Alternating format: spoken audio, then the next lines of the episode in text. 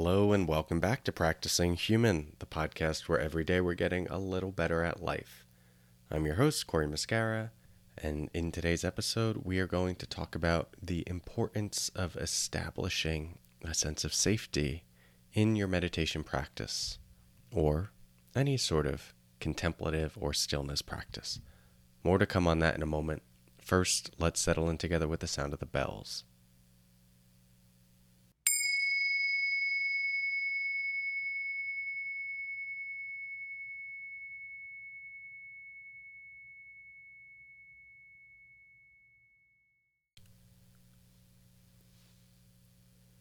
Okay. So, a big thing I have always looked at when guiding meditation, creating my own meditations for others, and something that has just become increasingly uh, strong as a guide point for me has been how to help people create a sense of inner safety when they're going into the meditation not just for the sake of the meditation, but to learn how to generate that for themselves in their own mind and their own body. But it's particularly important in meditation because meditation is a very intimate experience.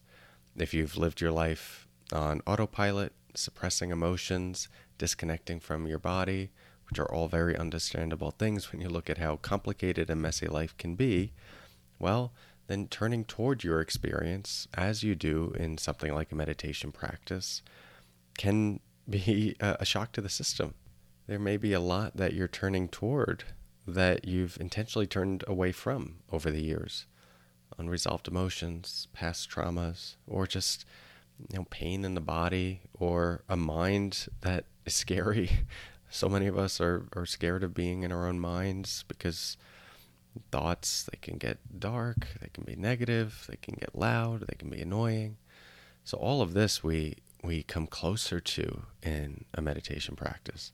And as a facilitator it is like the thing that i am most uh, clued into and and really trying to um, help someone facilitate for themselves with every word that i'm choosing.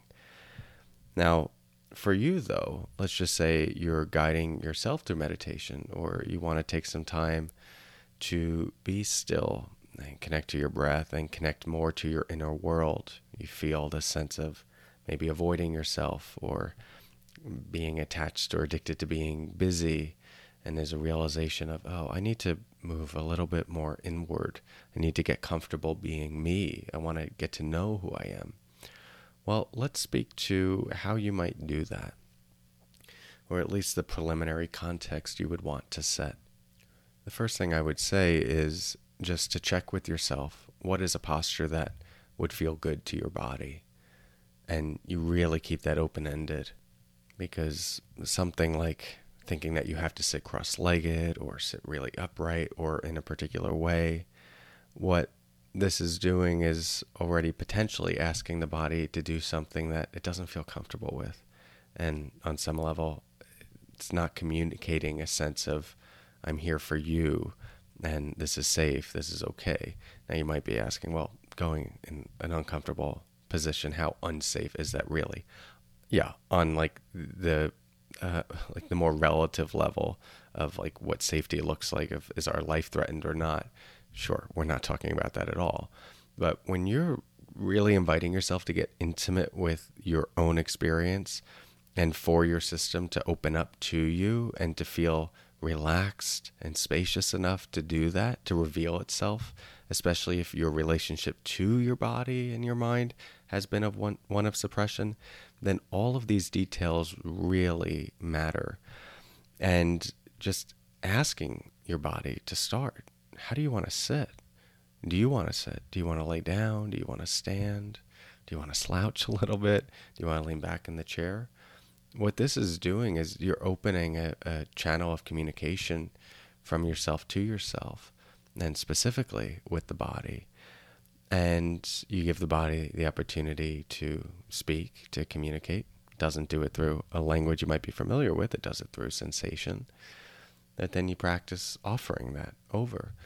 And that already is helping the body move from this place of bracing or constantly being overridden or feeling like it needs to be forced into something to actually being heard and able to relax into how it wants to be. And this isn't to say there aren't times where we don't push our body. You know, you go to the gym, you're going to strain the body, but hopefully there's an opting into that. You know, even with something like that, the energy we bring to it means everything. You know, if we're exercising excessively because we don't want to feel our body, or because we can't, it's the only way we get some sensation, or because we we're just like hating our body and and it's our only way to feel a sense of control by like beating it into the ground. Well, it might be worth checking the uh, the relationship we have to that sort of exercise.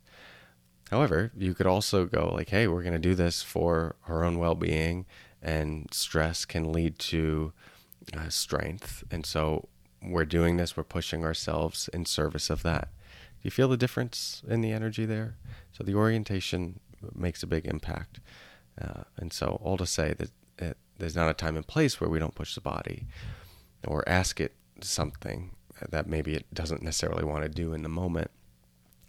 Um, but in meditation, especially in the beginning, as we're establishing that container of safety, we're really giving it the opportunity to, to share what it wants, uh, especially in the early stages of our practice where we're redeveloping a connection with ourselves. And then the next key thing, and we're going to make this actually the last thing because these two will be enough to start to establish a sense of safety, is to ask yourself do I actually want to be doing this right now? Do I actually want to be here? Which might be a strange thing to open as an inquiry for yourself when you sit down to meditate. And I've been doing this with my own students, especially in our Working with Thoughts course right now, where at the beginning of most of our meditations, there's an inquiry of, do you actually want to be here? And not in a way that I'm like challenging people to show up more more significantly. It's a genuine inquiry for them to have with themselves because we're doing daily meditations where they get to check in, you know, even though they've put time and money into a course like this and they've scheduled time in their day to show up, they still get that inquiry. Do you want to be here right now? And what that does is it establishes a sense of trust between the different parts of you. It's an offering from yourself to yourself that is saying, hey, does this feel okay right now? Are we willing to be here? Does it feel good to be here? And if not, we can leave or we can adjust. But I am here to follow your intuition and I will defend it at all costs. And if this doesn't feel good right now, or we feel like we're overriding something, then let's reassess if this is right in this moment. It's the equivalent of you saying, I have your back to yourself. And there is no form of wisdom or communication that is more important than the one we have with ourselves. And so, this is a very interesting way to start a meditation, you know, especially in a course when I'm offering that. And usually, you know, the case is that there might be an expression that comes up where it's like, eh, I'm kind of bored or I'm kind of tired or part of me doesn't want to be here. And so you get to meet that.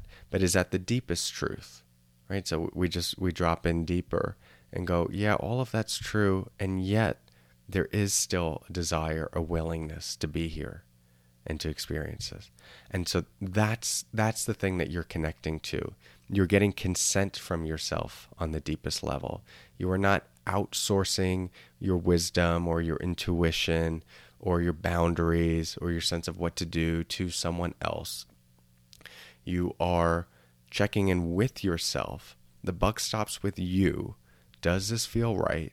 And if the response is yes, then there's a new form of being able to relax into being there because you've connected to yourself on the deepest level. You've established that if we want to step out of this experience, we can. We've given ourselves that permission and that space. And when we know we have the ability to step out of something, we're much better able to show up fully for it while we're in it. And this is just fundamental whether you've experienced trauma or not in your life. We are always assessing our sense of safety in an experience. And one of the ways that we assess that is can I get out of this if I need to? And of course, we're talking about meditation again. I'm not saying this is a life threatening thing, but it is an intimate thing. And you are going into your inner world, and we're working with the subtleties here. And this kind of communication with yourself is perhaps probably the most important thing that you could get from a meditation practice at all. And many people use their meditation practice to override this wisdom. You know, they default to what a teacher says they should do, or I have to sit a particular way, or I have to sit a particular length of time. And it's not to say that some of those structures aren't good. I've gotten a lot out of those structures, but they can cause you to defer to some external authority around what to do and whether or not it's okay or not. And it's not going to be the end of the world, but in service of you really developing a relationship with your inner knowing, with yourself, a deep friendship that you can take with you into all areas of your life, because that is the relationship that precedes everything, then I really think we need to start emphasizing this in how we even show up to our meditation practice. Sit down, put everything aside to be here, and then we check again. Do I actually want to be here? And then if the response is no, actually, this doesn't feel right. Like I want to spend time. It feels important to spend time with my kid right now, and I feel like I'm I'm not able to fully be here with that in the background. It's like okay, cool. Then you make your practice surrendering to that. Other times it might be, I there's a lot going on. I feel myself pulled in different directions. Yeah, I sense that my kid might need me, and I also want to be with them and I know this is important. So, yes, it does feel right for me to be here. Cool. So now you've checked all the things that might typically pull you subconsciously, you filtered through them, and your consent, your yes, your opting in is that much more pure and full and solidified. So, I offer that to you. Whether you're doing someone's guided meditations or you're doing your own meditation practice, try these two things in the beginning. How do I want to sit? Listen to your body, follow how it wants to be, really give it that. And then ask yourself, do I actually want to be here right now? And then wait until you find that yes and that willingness before you proceed. Feel what that's like. And maybe you make your whole practice just listening for that. It's like, I don't really know. Cool. Well, maybe spend 20 minutes just trying to figure out how you would listen for that. Maybe you have to do that for three months. But I can't think of a better use of your time because if you don't have that communication with yourself, then what are we doing? Where's the place that is guiding our life? So it may seem simple, but it's really significant. So try that out. And the reason this topic is of interest more to me these days because I'm also leading, as you know, a, a training on how to lead a meditation. So I've just been contemplating a lot more what goes into all of this. And um, so, if you're interested in some of those nuances, right? A lot of people hear maybe the meditations I guide, and they might seem a bit basic, or just you kind of sit, you show up, you listen to it. But things like this that we described here, nearly every word that I'm saying is being filtered through something like that, an understanding like that, or a way that I'm trying to facilitate an internal spaciousness for, for a person from the beginning, the middle, the end, and then after a practice. And so this is going to be a training where I just share everything I've learned and what I've developed over the last 10 years in guiding many, many, many, many meditations and now having gotten a lot of feedback from people around what works and what doesn't work.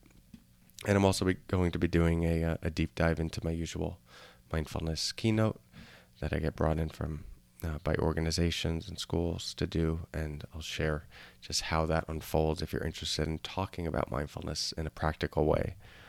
But whether you're a, a parent uh, or you know, parent wanting to teach or guide meditation for your kids, or you're a therapist looking to bring it into your practice, or in the workplace and you want to run it for your teams, or you're just interested in how this works, you want to maybe become a mindfulness teacher one day, then uh, I think this will be of interest to you. Uh, I've never done anything like this before. It's previously been exclusively offered as a workshop for my graduate students at UPenn. So, um, first time I'm making it public.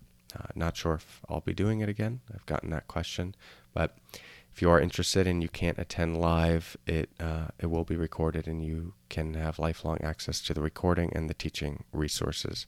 Just make sure you sign up beforehand.